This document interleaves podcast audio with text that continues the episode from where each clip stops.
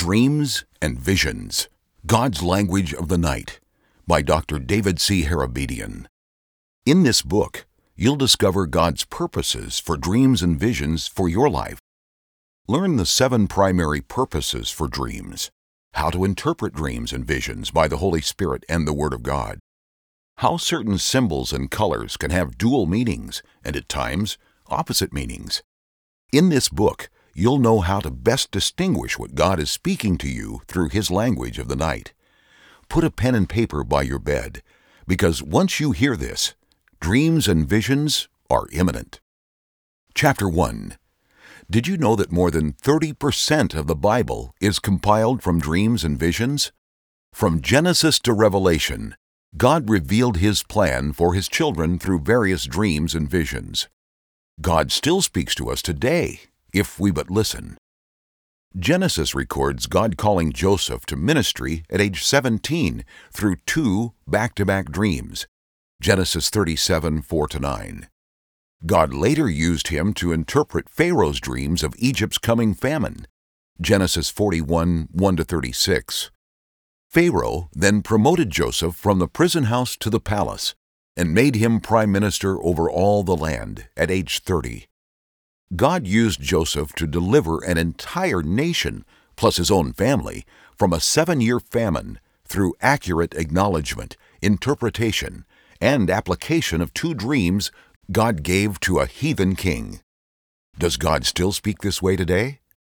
Let's look at the scriptures and some contemporary examples. For I am the Lord, I change not. Malachi 3 6 King James Version. What has been before will be again there is nothing new under the sun. Ecclesiastes 1 9, the New International Version. Jesus Christ is the same yesterday, today, and forever. Hebrews 13 8, King James Version.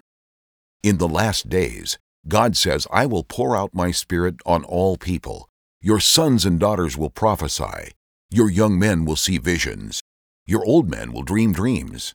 Acts 2:17, New International Version. The Bible clearly tells us that God speaks through the language of dreams and visions today. Scripture is full of examples. Church history records numerous examples. Many men and women of God altered history by obeying the dreams and visions He gave them. They include missionaries like Dr. Livingstone, who carried the gospel to an unevangelized land, Corrie ten Boom, who saved the lives of many Jews by hiding them in her home during the Holocaust. Dr. Martin Luther King Jr., who had a dream that changed a nation. If God still speaks in dreams and visions today, why are we not experiencing them? Scripture provides the answer. Although God speaks again and again, no one pays attention to what he says. At night, when people are asleep, God speaks in dreams and visions. Job 33, 14 15, the Good News Bible. Another translation renders it this way For God does speak, now one way, now another, though man may not perceive it. In a dream, in a vision of the night, when deep sleep falls on men as they slumber in their beds, God does all these things to a man twice, even three times, to turn his soul from the pit, that the light of life may shine on him. Job 33, 14 to 15 and verse 29, New International Version. The question then is not if God is speaking this way today, but are we listening when he does speak through the language of dreams and visions of the night? For not everyone has faith. 2 Thessalonians 3 2, New International Version. You can never please God without faith without depending on Him. Anyone who wants to come to God must believe that there is a God and that He rewards those who sincerely look for Him. Hebrews 11:6, the Living Bible. For indeed, the gospel was preached to us as well as to them, but the word which they heard did not profit them, not being mixed with faith in those who heard it. Hebrews 4:2, New King James Version.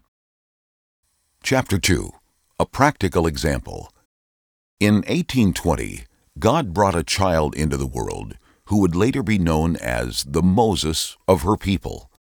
Her name was Harriet Tubman, also known as the conductor of the Underground Railroad. Harriet was born a slave on a Maryland plantation and later escaped to freedom on the Underground Railroad. God spoke to her in numerous dreams and visions, giving her specific instructions throughout her 92 years. He instructed her how to set other slaves free. God showed Harriet rivers, swamps, and passages through forests in advance. He also showed her how to lead slaves in Ohio, Pennsylvania, and New York safely to Canada during the pre abolition days of slavery in the United States. Her life records numerous life threatening trips that inspire faith. She led more than 300 black men, women, and children past the swamps, forests, rivers, and secret hiding places that marked the dangerous escape route to the north. Like Joseph in the Old Testament, who was used to help save his brothers and family, the Lord's dreams guided Harriet Tubman to return to the Maryland plantation and deliver her three brothers from slavery. This dear servant of God could neither read nor write, yet she was never caught and she never lost a single passenger as conductor of the railroad. Like Joseph and Mary, obeying the dreams God gave them to protect the baby Jesus, Harriet's life and ministry protecting and delivering others was also marked by God speaking, guiding, and directing her through dreams of the night. God shows no partiality. See Acts 10:34. He seeks a willing vessel with a fully committed heart through whom he can speak today See 2 Chronicles 16:9. Chapter 3. Why does God speak through dreams and visions? God's purposes in speaking through the language of dreams and visions to mankind are numerous. Scripture records several, and we will examine seven of them with scriptural examples. God is speaking to you. Have you been listening? Or are you like those whom the Old Testament book of Job talks about? Although God speaks again and again, no one pays attention to what he says. At night, when people are asleep, God speaks in dreams and visions. Job 33 14 and 15, the Good News Bible. This passage goes on to say, God does all these things to a man twice, even three times. Verse 29 in the New International Version. God speaks to believers, young and old, and non believers through all walks of life. For example, during the last decade, hundreds of Muslims have reported experiencing a dream of Jesus appearing to them in the middle of the night. With his arms outstretched and looking at them with indescribable love in his eyes, he says, I am the way, the truth, and the life. No man goes to the Father except by me. When they awake from the dream, they find their way to the missionary station and ask to gain understanding of the dream. Then the missionary opens the Bible to John 14:6, where Jesus is recorded saying, "I am the way, the truth, and the life. No man goes to the Father except by me." The gospel is then shared, and the Muslim becomes a Christian, often returning to his home and leading his entire family to Christ. Acts 16:31. God is bringing the gospel to the unsaved in dreams of the night calling them to faith in Jesus Christ. God is pouring out His Spirit through dreams and visions on all flesh to believers for direction, correction, confirmation, peace, intercession, warning, prophesying to others, and calls to ministry, to non believers to draw them to salvation through a personal relationship with Jesus Christ. Chapter 4 What to Do When God Gives You a Dream. First, we should earnestly expect God to speak to us in dreams and visions just as he promises. See Acts 2:17 and 18, Job 33:14 through 18, and Joel 2:28. Number 1, to warn us. God preserved the life of the baby Jesus by speaking to Joseph and Mary in a dream of the night. And being warned of God in a dream that they should not return to Herod, they departed into their own country another way. Matthew 2:12 King James Version. Number 2, to direct us. God provided direction to Joseph and Mary through a second dream after they had obeyed the first. And when they were departed, behold, the angel of the Lord appeared to Joseph in a dream, saying, Arise, and take the young child and his mother, and flee into Egypt, and be thou there until I bring thee word, for Herod will seek the young child to destroy him. Matthew 2:13 King James Version. Number 3. To give us confirmation or peace. God gave Joseph confirmation and peace to take Mary as his wife when he discovered she was pregnant. His mother Mary was pledged to be married to Joseph, but before they came together, she was found to be with child through the Holy Spirit. Because Joseph, her husband, was a righteous man and did not want to expose her to public disgrace, he had in mind to divorce her quietly. But after he had considered this, an angel of the Lord appeared to him in a dream and said, Joseph, son of David, do not be afraid to take Mary home as your wife, because what is conceived in her is from the Holy Spirit. She will give birth to a son, and you are to give him the name Jesus, because he will save his people from their sins. Matthew 1 18 21, the New International Version. Number 4. To correct or rebuke us. God corrected King Abimelech, rebuking him in a dream at night for taking Abraham's wife Sarah as one of his concubines. But God came to Abimelech in a dream one night and said to him, You are as good as dead because of the woman you have taken. She is a married woman. Now Abimelech had not gone near her. So he said, Lord, will you destroy an innocent nation? Did he not say to me, She is my sister?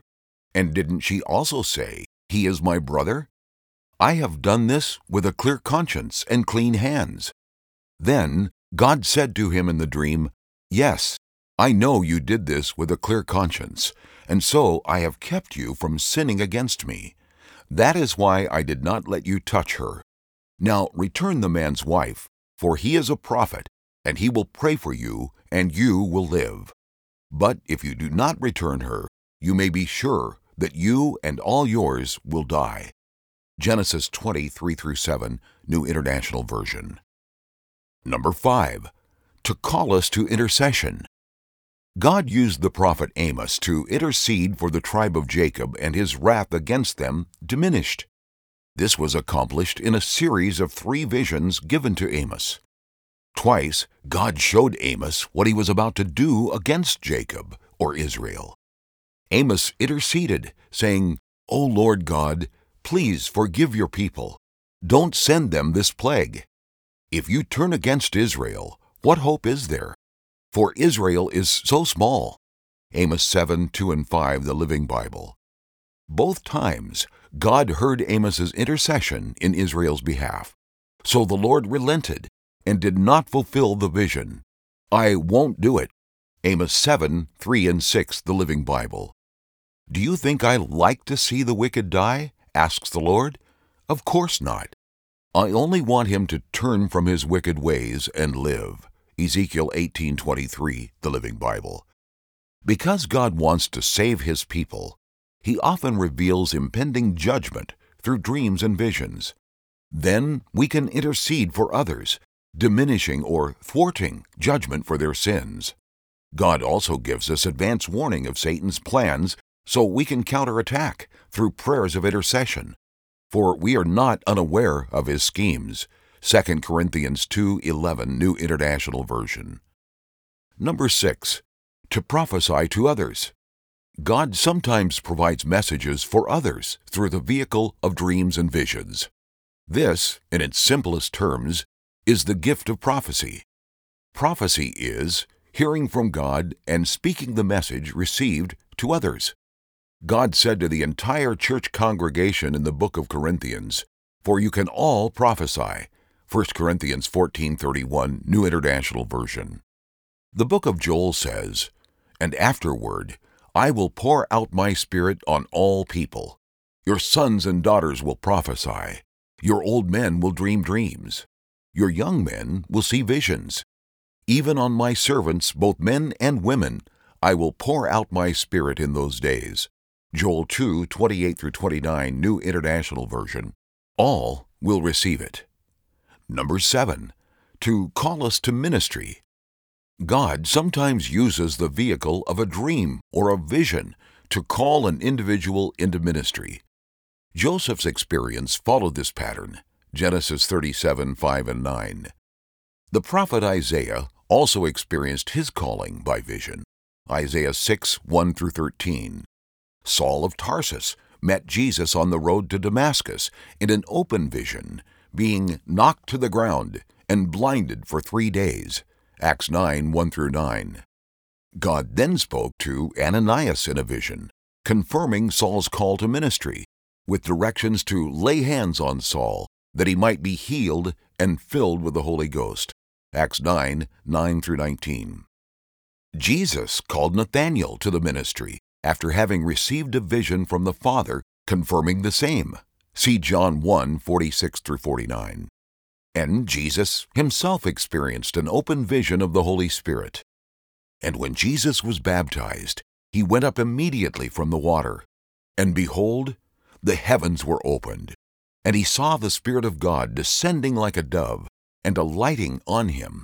And lo, a voice from heaven saying, This is my beloved Son, with whom I am well pleased. Matthew 3 16 and 17, the New Revised Standard Version. In this manner, Jesus' call to ministry was confirmed before the people. God may call you in a similar manner today in the 21st century. For I am the Lord, I change not. Malachi 3 6, King James Version. Chapter 5 Does God speak to everyone? Does God speak to everyone in dreams and visions, or just a select group? Scripture records God communicating through dreams and visions with many types of people soldiers in the enemy army, Judges 7 9 15, to the wife of a governor, see Matthew 27 17 20, fruit pickers and herdsmen, see Amos 7 14 and 15, and heathen kings. See Daniel 4 4 and 5, and 9 and 18, and Genesis 41 1 through 8. God's prophets in the Old Testament often received communications from God through this avenue. See Numbers 12 6 through 8. In the New Testament, God promises to pour out His Spirit on all flesh in this manner. See Acts 2 17 and 18. In some, the only thing that separates the person who is receiving and acting on revelation from heaven in this manner is faith and obedience. For we also have had the gospel preached to us, just as they did. But the message they heard was of no value to them, because those who heard did not combine it with faith. Hebrews 4 2, New International Version. Chapter 6 Are all dreams from God? Scripture clearly establishes that God speaks to his children today through dreams and visions. But are all dreams and visions from God? Clearly not. Dreams and visions have three sources God, Satan, and our own fleshly desires. God commands us to test the spirits, 1 John 4 1. Judge prophecies, 1 Corinthians 14 29 33 and distinguish the precious from the vile. Jeremiah 15:19. At the same time, all of us are encouraged to prophesy, to hear from God and communicate his message to others. 1 Corinthians 14:1 and 31. We are taught to become educated in God's spiritual gifts. 1 Corinthians 12:1, 2 Timothy 2:15, and to earnestly desire the greater gifts. 1 Corinthians 12:31. We are commanded, do not put out the Spirit's fire. Do not treat prophecies with contempt. Test everything. Hold on to the good. Avoid every kind of evil. 1 Thessalonians 5:19 22, New International Version. In other words, we are to spiritually eat the chicken and spit out the bones. Chapter 7 Growing from Faith to Faith. Often, we grow from faith to faith, glory to glory, and grace to grace in our walk with God in Christ Jesus. Paul admonished us in the book of Hebrews to grow from drinking the milk of the Word to eating. See Hebrews 5:13 to 14, King James Version. Another translation reads, You are like babies who can drink only milk, not old enough for solid food. And when a person is still living on milk, it shows he isn't very far along in the Christian life and doesn't know much about the difference between right and wrong. He is still a baby Christian. You will never be able to eat solid spiritual food and understand the deeper things of God's Word until you become better Christians and learn right from wrong by practicing doing right, the Living Bible. One of the fastest ways I've found to grow in the Lord is through intimate fellowship with Jesus in prayer and Bible study. This also includes learning to hear his voice, John 10:27. One way God speaks to us is through dreams and visions, Acts 2:17. This enables us to effectively communicate God's word and his heart to others that they might be saved, healed, delivered, and built up in Christ. Chapter 8 When God Gives You a Dream When God gives you a dream, what should you do? This is a good question, and in this section, you're going to receive answers to this and more. First and foremost, when it comes to revelation, we should earnestly expect God to speak to us in dreams and visions, just as He promises. See Acts 2 17 and 18, Job 33 14 through 18, Joel 2 28 and 29, and 1 Corinthians 14:31. God loves us to quote His Word to Him and ask for the experience and manifestation of His promises. We may first have to repent for discounting or speaking against the possibility of God communicating to us or others in this manner. This helps open the door to God visiting us in this biblical manner of communication. Second, obey God's instruction to the prophet Habakkuk to write the vision down on paper. See Habakkuk 2 2 and 3. I like to keep a pen and paper by my bed. Sometimes days go by and no dreams or visions come from the Lord. Then, when I least expect it, a vivid dream comes from the Holy Spirit and wakes me from my sleep. It may include a warning, direction, correction, or rebuke from God, calling me to straighten out my own life. On one occasion, I remember seeing myself in a dream, talking and acting foolishly. Waking from the dream, I immediately rebuked the devil and quoted the verse that refers to Satan as the accuser of the brethren, Revelation 12:11, casting him down. As it turned out, it wasn't the devil who gave me the dream, but the Lord. God, in his infinite mercy, showed me a film clip of how I'd been acting. Everyone was aware of my conduct but me. I later learned this after talking to a friend and sharing my dream he was willing to tell me the truth. I repented, and God changed me. Dreams of correction are wonderful and can often accomplish more in us with a scene or two from heaven's perspective than a hundred sermons from God's ministers. God will also speak this way, calling us to intercession, to diminish or thwart judgment or Satan's plans for us or one of our loved ones. God may also speak a word of warning for others in our dreams at night.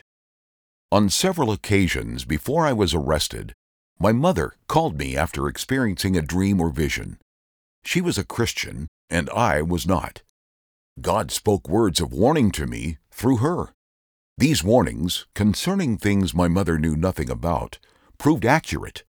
They were confirmed in detail, describing a person physically, the automobile they drove, or the unique jewelry they wore. I avoided these people who were arrested, and they got others arrested. Some even died. Finally, God graced me with a dream of my own while I was still deep in sin. It was a dream of my own arrest along with three other people at an airfield in West Palm Beach, Florida. We were caught stealing a jet. He showed me the color and model of the jet, the tarmac, the people involved, the face of the lead agent, the courtroom, the magistrate judge, down to the style of watch she was wearing, and the charges against me. I woke up with a start. I shared the dream with my best friend and soon to be co defendant.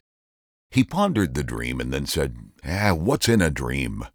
We laughed together and put it out of our minds. Twenty four hours later, we were arrested, and everything came to pass, down to the tiniest detail as shown in the dream. Judgment had come, but not without a warning from heaven. I ignored the warning. I didn't listen to God's voice speaking to me personally through a dream in the night. Come here and listen to me.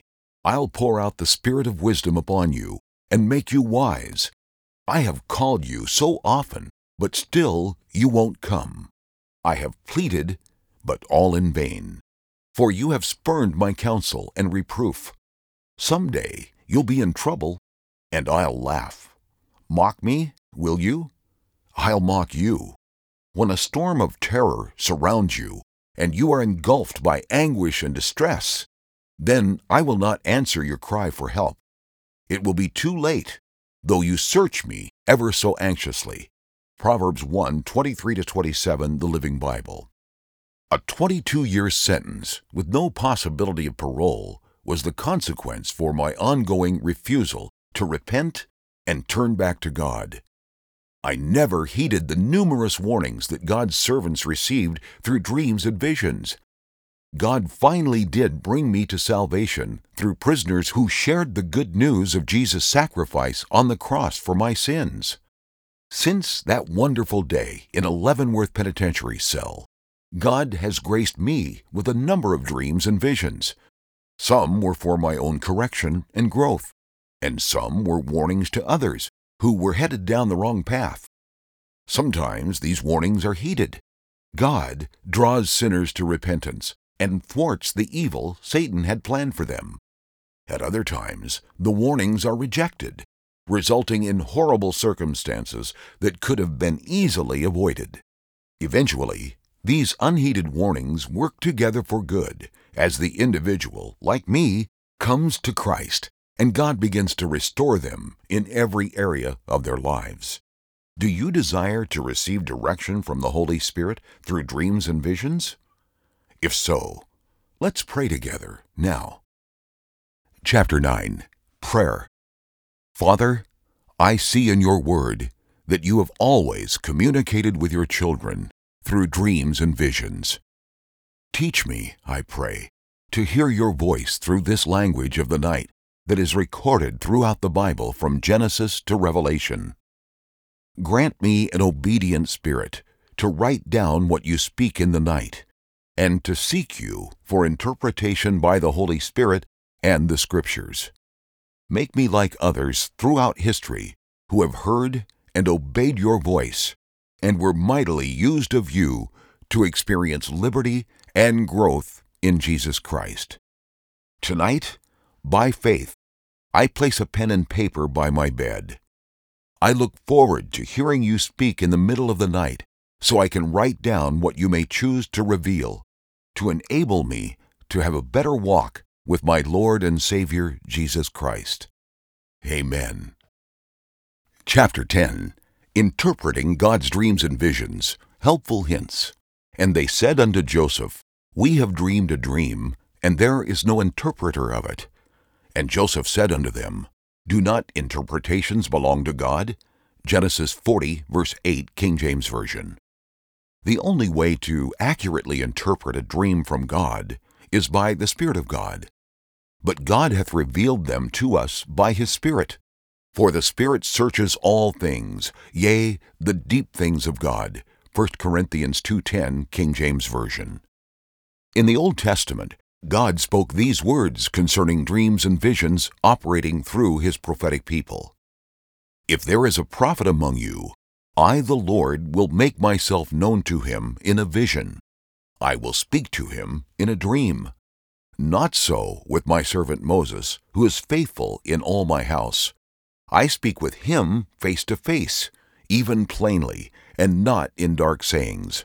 Numbers 12, 6 through 8, King James Version. When God speaks to us in a dream or vision, It is often in dark sayings, or as the NIV translation states, in riddles. To solve these riddles, or to receive light or understanding into these dark sayings, we must seek God by the Holy Spirit to gain proper interpretation. Do not interpretations belong to God? Genesis 48. This is not so when God speaks with us as he did with Moses, for then God speaks plainly, in an audible voice, like a man speaks with his friend. This rarely occurs in most believers' lives, and when God does choose to communicate to us audibly, there's usually some rough sailing ahead, or we're already in a very serious situation, and this is the only way God can get his communication across to us to save us. In most situations, God speaks to us through dreams, internal visions, visions of the night, the still small voice, quickenings, impressions, and the like. This is far more common for believers. Therefore, in the following pages, we will study interpreting symbols by the Word and the Spirit. Chapter 11 God Desires Our Fellowship. One of the main reasons God speaks to us in dreams and visions is not only to give us direction and instruction, but to draw us into His presence for fellowship. Dreams and visions cause us to seek God. No man can go unto the Father unless the Father draw him. John 6:44. God initiates fellowship by gracing us with dreams and visions. We, in turn, seek God for interpretation, and receive interpretation and application while in fellowship with Him by His Spirit. But God hath revealed them to us by His Spirit. 1 Corinthians 2.10, King James Version. Chapter 12 Understanding God's Language of the Night. There are many symbols God uses in communicating to us through dreams and visions. These include various symbols representing the Holy Spirit, such as oil, water, fire, wine, a dove, etc. Symbols for the Word of God include bread, staff, a two edged sword proceeding out of the mouth of God, manna from above, etc. Symbols for Jesus Christ include a rock, the light, chief cornerstone, lamb, king, shepherd, etc. Hence, the Bible is God's dictionary to assist us in decoding the riddles God speaks to us in His language of dreams and visions given by the Holy Spirit. Table 1 on the following page is a list of examples of symbols and their meanings from the Bible. For example, fruit can mean good works, productivity. See Galatians 5:22 and 23, Matthew 7:20, and Luke 3:9. Withered fruit can mean backsliding, lost fellowship with God. See Jude 1:12. Locust or grasshoppers can mean destruction, demonic attack, or God's judgment for sin. See Joel 1:4 and Joel 2:25. Spots can mean unclean spirits, false brethren. Wrinkles can mean imperfection of believers. Ephesians 5:27. Sheep can mean righteous, obedient. See Matthew 25:33 and 34. Goats can mean unrighteous or disobedient. See Matthew 25:33 and 41. Light can indicate fellowship with God or truth. See 1 John 1, 5 and 6. Dark can mean no fellowship with God or lying. See 1 John 1, 5 and 6. Chains may mean bondage or suffering. See Psalms 68 6 and 149 8. Broken chains can mean liberty or freedom. See Acts 12 7. Narrow gate can mean way of righteousness. See Matthew 7 14 and Luke 13 24. Wide road can mean way of destruction. Matthew 7 13. Right side can mean on track with God, the right path, or heaven. See Matthew 25, 33, and 41. Left side can mean off track with God, wrong path, or hell. See Matthew 25, 33, and 34. Fat animals or good crops can mean prosperity, blessing of God. See Genesis 41, 26 and 27. Lean animals or poor crops can mean famine, judgment of God. See Genesis 41, 26 and 27. Scarlet or red can mean sins, transgressions. See Isaiah 1, 18. Snow or white can mean righteousness, holiness. See Isaiah 1:18. Fire can mean gifts and anointing of the Holy Spirit. See Acts 2, 3 and 4. Cloud can refer to the manifest presence of God. See 2 Chronicles 5, 14 and 15. Oil can mean anointing of the Holy Spirit. See Mark 6, 13. Oil can also mean divine healing, as in James 5, 14. Water can mean the infilling of the Holy Spirit. John 4, 13 and 14, and 7, 37 and 39. Those are some examples of symbols and their meanings. This should give us some insight on how to better search the Scriptures, God's dictionary, to learn the meaning of the symbol He has given us in a dream or vision. Many other symbols in the Bible can give guidance on how to properly interpret what God is saying to us through this beautiful language of dreams and visions. They include numbers, colors, metals, precious stones, types of clothing, often denoting rank, position, office, warrior, worker, etc. Weapons, size, big or small, short or tall, etc. We cannot limit God, and ultimately, when God speaks to us, only the Holy Spirit, who searches the deep things of God, can reveal God's message to us. 1 Corinthians 2 10 14 and Genesis 40, verse 8. Chapter 13 Two Dreams, Same Interpretation. In the Old Testament story of Joseph, Genesis 37 through 50, God gave Joseph two dreams with the same meaning interpretation. Almost immediately, God began to fulfill the purposes and prophetic meaning of these dreams in Joseph's life. Though it took a total of 22 years before they were completely fulfilled, it began immediately with Joseph's being sold into slavery by his own brothers. Genesis 37 12 through 36, and his parents and 11 brothers bowing down to him as ruler of the people of Egypt. Genesis 42 6. Joseph, drawing from his history and dream experiences with God, was later able to properly interpret the two dreams God gave to Pharaoh. These dreams were different in content, but had the same meaning or interpretation. Genesis 41 1 and 5. With this understanding, Joseph was able to boldly proclaim to Pharaoh not only the interpretation from God, but also the timing, when these dreams would be fulfilled. Joseph declared to Pharaoh, And for the dream was doubled unto Pharaoh twice. It is because the thing is established by God, and God will shortly bring it to pass. Genesis 41:32, King James Version. This proved accurate, and immediately the land of Egypt began experiencing seven years of feasting and harvest, followed by seven years of famine and poverty. Genesis 41:53 to 54. Hence, we can learn not only how to better interpret God's message through symbols by studying the Bible, but we can also learn better how to know the timing of God this way. Of course, the Word without the Spirit is a dead letter, as it is the Spirit that gives an understanding of the Word, and the Word confirms it is the Holy Spirit speaking. The Word and the Spirit are inseparable and interpret each other. Chapter 14 Examples of Symbols with More Than One Meaning. We must be careful not to lean to our own understanding, lest we quickly fall into error when attempting to properly understand God's symbols and meanings received through His language of dreams and visions.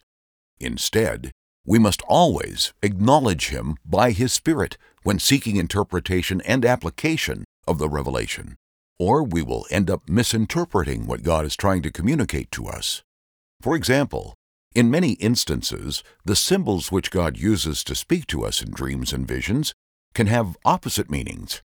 Let's take a quick look at some examples from the Scriptures. We can see from the scriptural symbols in Table 2 on the following page that we need the help and guidance of the Holy Spirit to impart interpretation and application of what God is speaking. Otherwise, it is impossible to accurately understand the message and instructions God is giving to direct our paths. Proverbs 3 5 and 6. This is one of the reasons why God sent godly men to interpret the dreams and visions he bestowed upon heathen kings. See Daniel 4, Nebuchadnezzar and Daniel, and Genesis chapter 41 with Pharaoh and Joseph. Additionally, we can see from Scripture that there are also several symbols with multiple, more than one meaning. Let's take a look at some of those to give us new understanding. The Lion of Judah means Jesus or good, Revelation 5 5. Devouring lion means devil or evil, 1 Peter 5 8. Serpent can mean Satan or death, Genesis 3 1 13 and Luke 10 17. Serpent can also mean Jesus and healing, John 3 14 and Numbers 21 9. Wine can refer to the Holy Spirit and life, Acts 2 13 and Ephesians 5 18. Wine can also refer to drunkenness and death, Proverbs 23 31 and 32. Blood is judgment of God from Revelation 14 19 and 20. Blood is also God's forgiveness, 1 John 1 7. Fear means bondage to the devil, Romans 8:15. Fear is also the beginning of wisdom, Proverbs 9:10. Angel of light means Satan or deception, 2 Corinthians 11:14. Light of the world refers to Jesus and truth, John 8:12 and Acts 9:3 to 5. Trees in the Bible are sometimes symbolic of people, Jeremiah 17:8 and 9, as well as nations, Matthew 24:32. They can also be symbols of kingdoms, Daniel 4 1 to 34, or groups of people, Judges 9 8 to 15. The book of Isaiah refers to believers as trees of righteousness, a planting of the Lord. And Daniel interpreted the giant tree in King Nebuchadnezzar's dream to be the king himself. So trees can be symbolic of numerous things in Scripture. This is why it is so important that we interpret symbols with the Holy Spirit and not just the Word of God alone. Let's look at some other examples. Sword. A sword can represent sword of the Spirit, destroying the devil's works, war, warfare, cutting away of false doctrines, the Word of God, etc. It could also mean that God's judgment is falling on the enemy or the church. See Ezekiel 9 1 9 and 1 Peter 4 17, King James Version. I wonder if Ananias and Sapphira in the early church may not have had a warning dream or vision about God's judgment coming on them before lying to the Holy Spirit and dropping dead in the house of God. Acts 5 1 10. The Bible does say that God warns his people in dreams and visions to turn man from wrongdoing and pride, to preserve their souls from going down to the pit or perishing by the sword. See Job 33 14 to 18. Fruit, another example. When speaking of false prophets, Jesus said, You will know them by their fruits. Matthew 7 20. The fruit of the Spirit is love, joy, peace, long suffering, gentleness, goodness, faith, meekness, self control. Galatians 5 22 and 23. Paul is speaking of the fruit a true Christian should manifest. God commands, "Be fruitful and multiply" in Genesis 1:22. Speaking of increase in life on earth, cattle, fish, plants, birds and the like. The fruit of your womb, Psalms 127:3 King James Version, speaks of the blessing of offspring. The fruit of the womb being slain, Hosea 9:16, refers to a curse from God on man's offspring. Arrows. Arrows can speak of children, Blessed is the man whose quiver is full of them. Arrows. Psalms 127, 4 5, King James Version. Arrows can speak of victory against our enemies. The prophet Elisha spoke prophetically to King Joash of Israel to take arrows and pound them in the ground. 2 Kings 13 14 19. For each time Joash pounded or smote them on the ground, God gave Israel victory over her enemies. Though no specific instruction was given by Elisha on how many times the king was to smite the arrows to the ground, Elisha was angry with Joash for only smiting them three times instead of five or six, verses 18 to 19. Often, we have more authority than we realize and should be bold when God asks us to do something prophetic like Joash. I wonder how many lives could have been saved had King Joash smote the arrows five or six times, and not just three. Israel won three battles and lost the rest. Arrows can also speak of the enemy's darts or lies, attacks, and strategies. See Ephesians 6:16 King James Version. So we see that from one symbol we can clearly have more than one scriptural meaning. This is why God has given us the Holy Spirit as counselor, teacher, and comforter to bring us into all truth. Chapter 15 God's will is that you be able to interpret what He gives. People often wonder why God speaks in dreams, visions, and symbolic ways. Why doesn't He just speak audibly all the time? Or Jesus appear and give us our marching orders each morning? The answer to this may be because God desires fellowship with us. He met with Adam in the cool of the day in the Garden of Eden before the fall. See Genesis 3 8, King James Version. But after Adam and Eve had sinned, the Bible indicates that they hid from God. Verse 8. Often, we are still afraid of God due to our sinful nature. So God graces us with a dream or vision to draw us into His presence for fellowship and interpretation of what He has spoken through this wonderful language of the Spirit. By doing so, it causes us to seek Him afresh. The Song of Solomon records these words Draw me, we will run after thee the king hath brought me into his chambers. Song of Solomon 1 4. If God doesn't draw us, we don't have it in ourselves to run after him. It's just not in our nature. No man can come unless the Father draws him. John 6:44. God often speaks to us through dreams and visions in this symbolic or allegoric language. When we awake, we run after him by opening our Bibles and seeking the Holy Spirit for interpretation of what we have seen. Chapter 16 Write the dream or vision down on paper.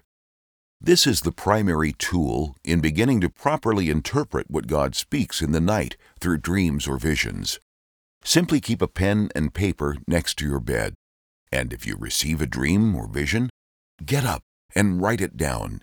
If you don't, you will often lose it and not remember the dream until after it comes to pass. The French refer to this phenomenon as déjà vu, a term describing the feeling that one has lived through the present situation before. The phrase translates literally as already seen, or the experience of experiencing something we've experienced before. I think many times God shows us something in a dream or vision of the night, and when we wake up, we don't always press into God for interpretation and application on what He's graciously shown us, but rather fall back to sleep. This is one reason I believe God told Habakkuk, Write the vision down. And the Lord answered me and said, Write the vision, make it plain upon tables, that he may run that readeth it. For the vision is yet for an appointed time, but at the end it shall speak, and not lie. Though it tarry, wait for it, because it will surely come. It will not tarry. Habakkuk 2 2 and 3, King James Version. When we get up and take time to write the vision down, God often shows us more and more and more. Daniel wrote his vision from the Lord down and was later positioned to share these visions with the person in authority over the nation. Daniel was then promoted to a position of great political influence and authority in Babylon while in captivity. In the first year of Belshazzar, king of Babylon, Daniel had a dream and visions of his head while on his bed. Then he wrote down the dream, telling the main facts. Daniel spoke, saying, I saw in my vision by night, and behold, the four winds of heaven were stirring up the great sea. Daniel 7 1 and 2, New King James Version. Daniel wrote down the main facts from the dream and visions of his head. The next day, he was able to look at this chronicling of the main facts and pray for interpretation and application of what to do with this revelation from God. Romans 15:4, New King James Version says, "For whatever things were written before were written for our learning, that we, through the patience and comfort of the Scriptures, might have hope."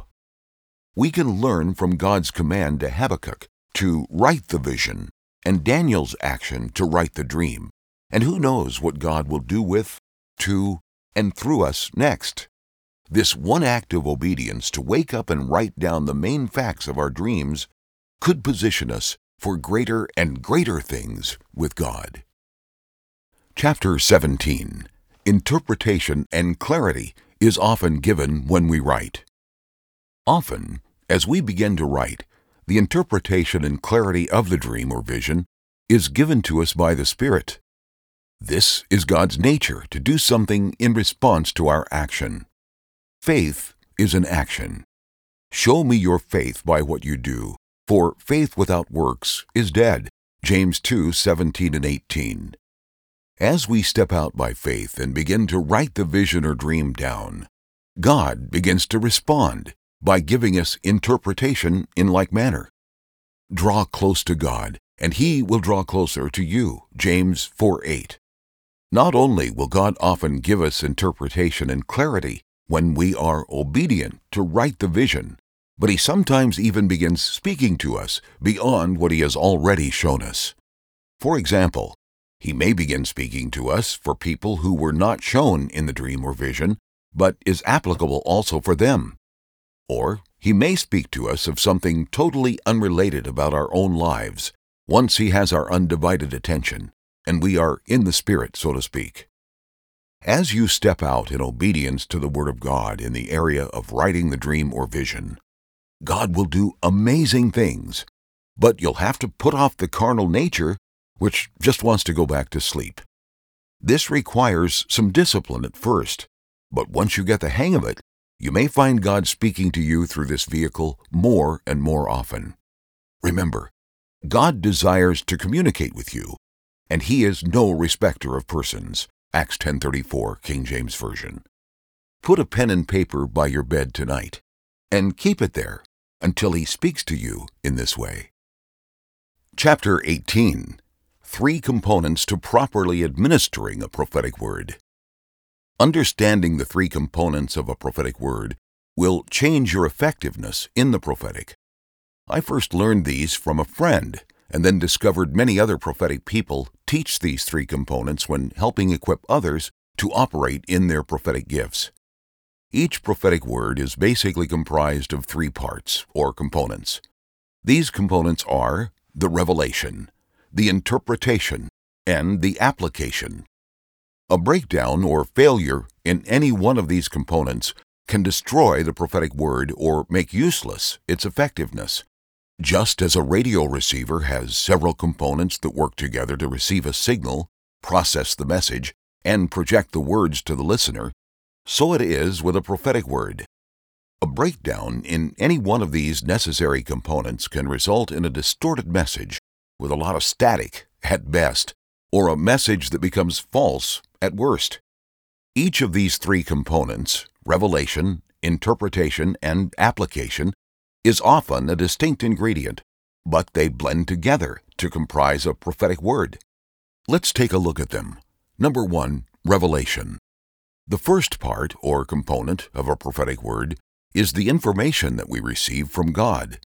This is the information that God gives us without us having any prior natural knowledge or understanding. Revelation is basically knowledge or information that we could not have known unless God revealed it to us. Revelation comes in varied forms and on different levels. To learn more about the various ways God speaks, I recommend reading Hearing God 25 Different Ways, available on Amazon. Revelation can come as a dream, a vision, a word, or a song in the night, an impression, a suddenly knowing, the still small voice, a perceiving, etc. It's basically the what did you see, hear, or receive portion of a prophetic word. This component, without its correspondent, which we call interpretation, provides us very little value while standing alone. But when God gives us the interpretation, it instantly becomes of value. Number two, interpretation. The second part or component of a prophetic word is the interpretation. This is the understanding and meaning the Holy Spirit illuminates from the revelation we have received.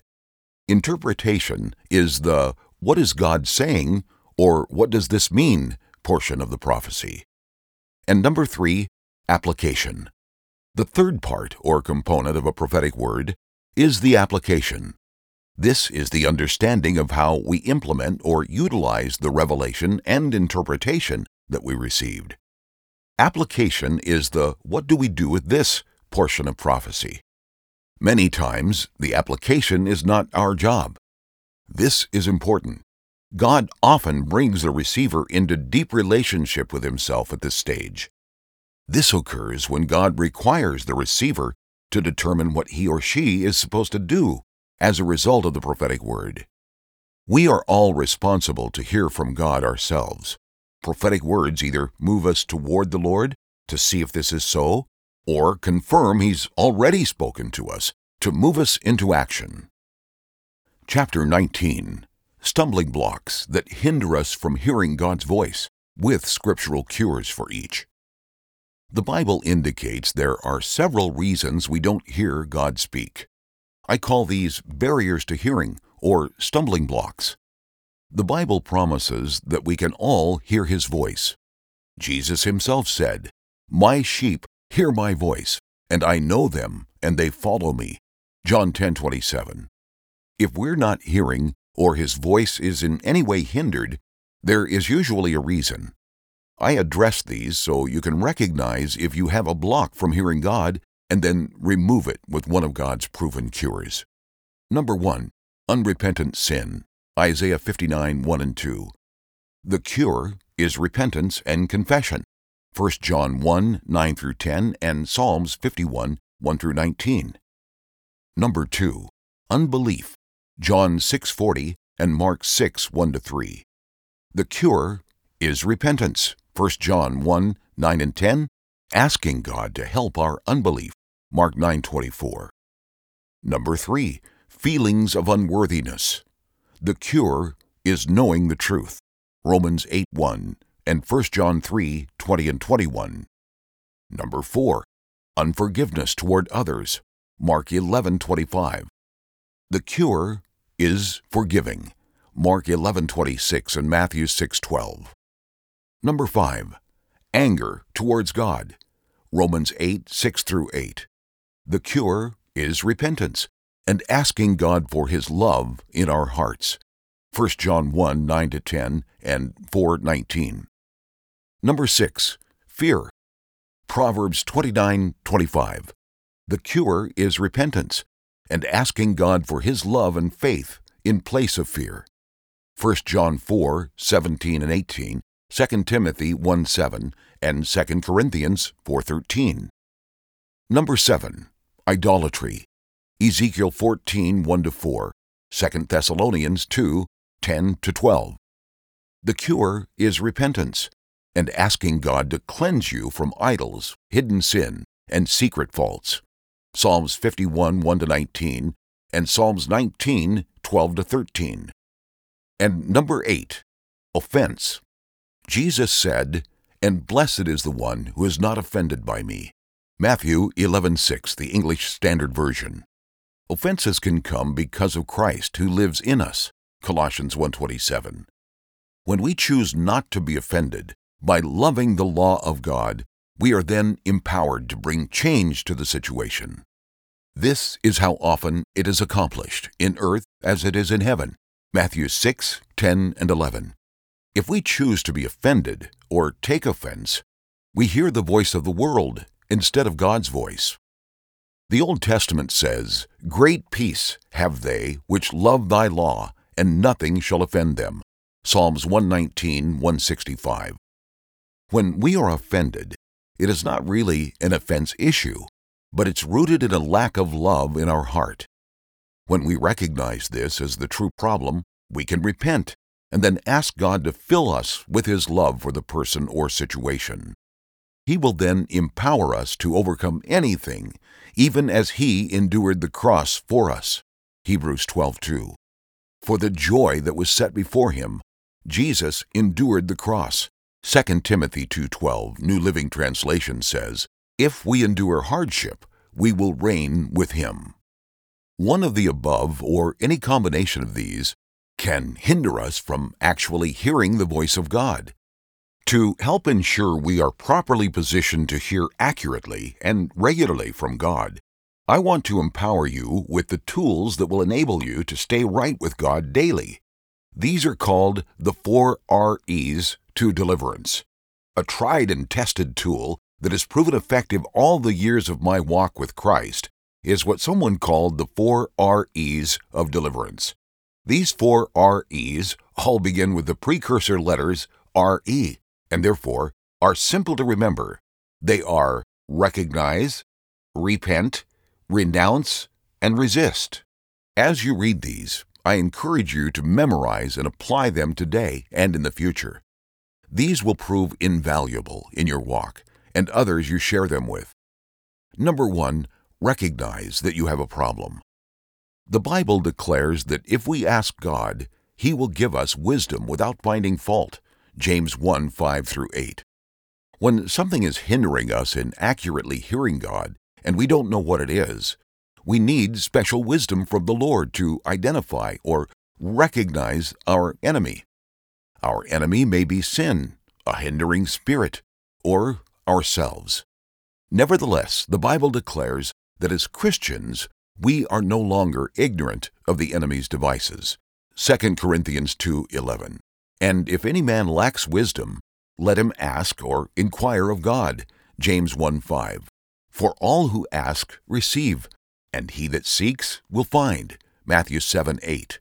With God's help, we will be able to properly recognize the problem, and we can move to the second step in deliverance.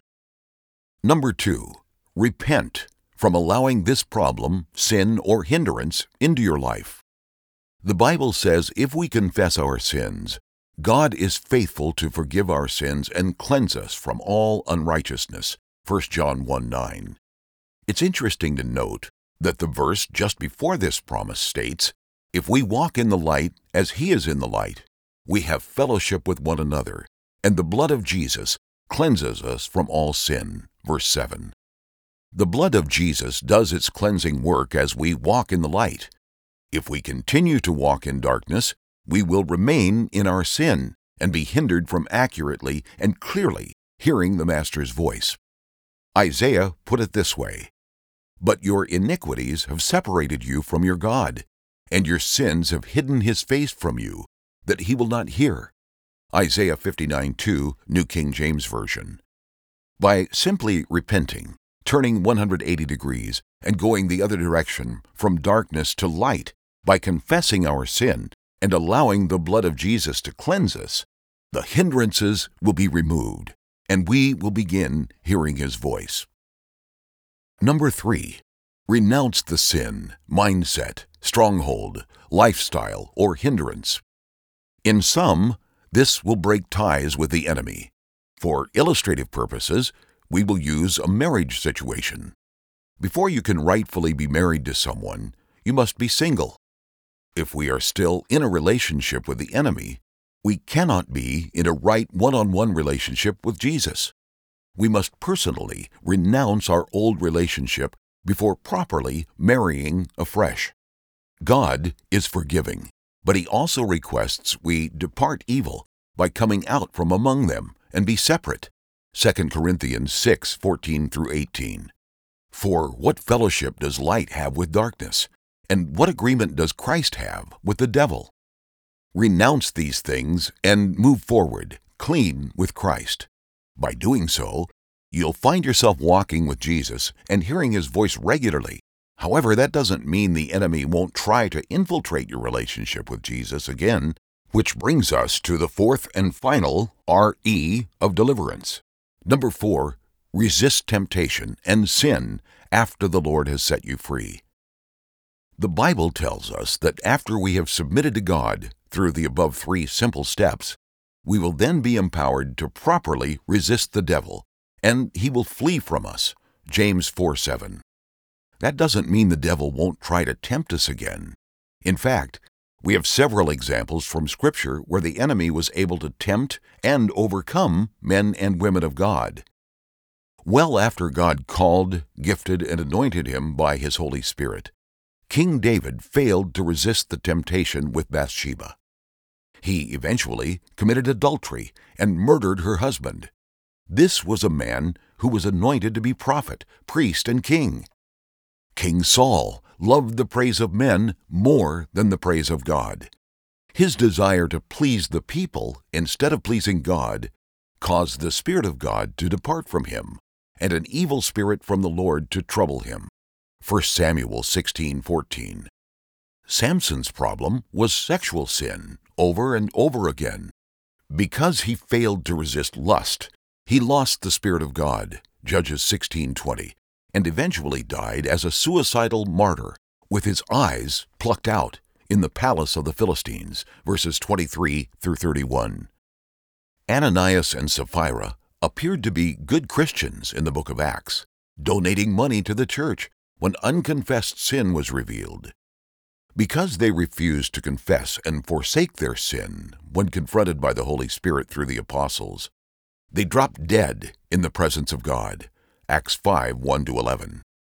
Even Moses, whom the Bible declares was the meekest, most humble man on all the earth, failed to resist his weakness in the area of anger. He struck the rock twice and misrepresented God before the people. Numbers 20 6 through 13. Aaron was with him and participated. Because of this, Moses was not allowed to enter the promised land, and Aaron died that day at the hand of the Lord.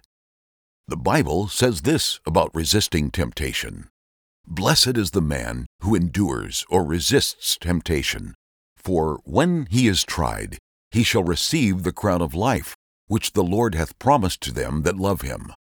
Let no man say when he is tempted, I am tempted of God. For God cannot be tempted with evil, neither does he tempt any man. But every man is tempted when he is drawn away of his own lust and enticed. Then, when lust hath conceived, it bringeth forth sin, and sin, when it is finished, bringeth forth death. James 1 12 15. It's interesting to note that the preceding verses in this chapter of James talk about asking God for wisdom. If any of you lacks wisdom, let him ask God, who gives liberally and without finding fault, and it will be given to him. James 1 5, which returns us to our first step in the four REs of deliverance. Recognize our problem. Then deal with it through repentance by turning 180 degrees and going the other direction. Turning from sin and to the Lord is the only true repentance. Next, renounce the deed, breaking ties with it, and embracing the ways of the Lord. And finally, resist the desires within us and the devil outside of us to stay free from the things that hinder us from hearing the voice of God. Chapter 20 Conclusion God is speaking today. He loves when you take time to hear and obey His voice. Hearing and obeying is the key to releasing the miraculous and living a miraculous and fruitful lifestyle. Do you want this? If so, let's activate what we've learned by asking God now. Let's pray. Father God, I want to hear your voice accurately. You said in your word that your sheep hear your voice. I declare I am one of your sheep through my relationship with the great shepherd Jesus Christ of Nazareth. In fact, Jesus, I invite you into my heart afresh today. Fill me afresh with your Holy Spirit and tune my spiritual ears to hear your voice. I want to follow and obey you. Teach me how to recognize you when you speak, whether during my times of reading the Bible, prayer, your still small voice, a dream or vision of the night, or any other way you choose to speak to me. Teach me how to press in with you for more revelation, interpretation, and application so I can fulfill my assignment with you in the earth. I choose to put a pen and paper next to my bed in preparation of you visiting me with your language of the night. In Jesus' mighty name, I stand in faith, fully expecting to receive dreams and visions of the night from you. Here I am, Lord. Send me. Amen. Chapter 21 About the Author, Dr. David C. Harabedian. Guilty, as charged. Those words used to haunt me, but not any longer. I heard them loud and clear from the judge. I didn't pass go, and I didn't collect $200. This wasn't Monopoly. This was the feds, who play for keeps. I was arrested with a stolen jet, and I was headed to jail for 20 years without parole. Considering how I was raised, how did I go so far down the road of darkness that I tried to steal jets for the Colombian cartel? What possessed me to do the things I did? We've all been prisoners in one form or another, whether it's a physical, spiritual, emotional, relational, mental prison, or even a religious one. Whether incarcerated or free, bondage comes in many forms, sometimes apparent, sometimes not. You may secretly be wearing the shackles of shame. Others may be successful in their jobs, but are privately held captive on their computers in the lockdown of lust. Another could be stuck for years in the underground of unforgiveness, held captive by condemnation, trapped in the dungeon of depression, or even bound in the bastille of bitterness. Whether it's the penitentiary of pride, the handcuffs of hatred, or something else, there is hope and freedom. I am living proof. Although I made many mistakes, I am humbled and encouraged to have learned firsthand that God chooses to use each of us in spite of our past, our habits, and even our strongholds. I think of Jacob, Joseph, and David in the Bible, all who had many rough edges, yet God used them mightily. He wants to use us all. Out of dozens of amazing moments where I've been privileged to see God honored, I've only included those the Holy Spirit highlighted to tell the true story of my rebellion, redemption, and the miraculous journey for myself and others into God's glorious freedom. I chose to write in short vignettes to highlight what God was doing to bring freedom to me and to capture men's hearts during the almost 20 years and in the nine different facilities where I served. Over 75% of prisoners end up incarcerated again. Often pursuing Him is the only thing that keeps prisoners from returning. Whether I was behind bars as a free man in Christ or out of prison, also a free man in Christ, I saw God going after my heart and always after others. God has a miraculous life of freedom for each of us, and He wants to use us wherever we are for His glory. Although some in the body of Christ don't believe in or rarely experience miracles, I was taught by my mother that God said it, and that makes it final. I believe that healings, visitations, hearing from God, and all that I read in God's Word is meant to be normal, abundant life. And that is the journey I've experienced. My reason for writing this book is to help inspire you to take your own journey to freedom. Dr. David C. Harabedian. This was a part of David's autobiography, Jet Ride to Hell Journey to Freedom, one of 15 books David has written in the series Freedom from Bondage. David and his wife Joanna are co founders of VirtualChurchTV.com. They live in Orlando, Florida. David is an author, teacher, and conference speaker. Joanna is a writer. singer, a prophetic psalmist. Together, they host a weekly TV broadcast called In His Presence, where all things are possible. David teaches, and Joanna plays piano and sings. People report receiving encouragement, deliverance, healing, and a tangible presence of the Lord while watching these programs. To download their ministry mobile app and access their ministry on demand, visit virtualchurchmedia.com. virtualchurchmedia.com. Through the generous donations and prayers of people like you and their sister ministry, Heart of America Prison Ministries helps provide leather bound study Bibles to inmates on a waiting list of more than 2,000 prisoners. Heart Ministries was originally received through a vision from the Lord while David was sitting in a prison cell in 1990 awaiting sentencing.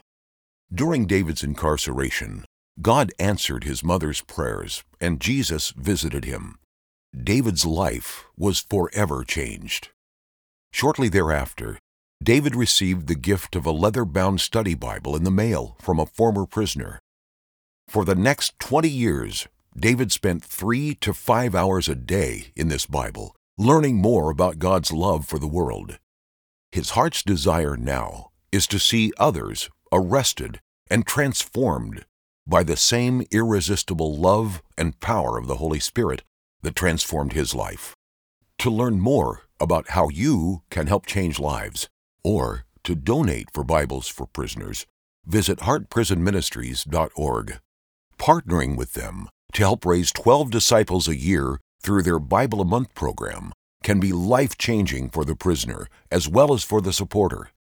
Visit heartprisonministries.org to learn more about how you can be the answer to someone's prayer. Virtual Church Publishing is the media subsidiary of virtualchurchmedia.com.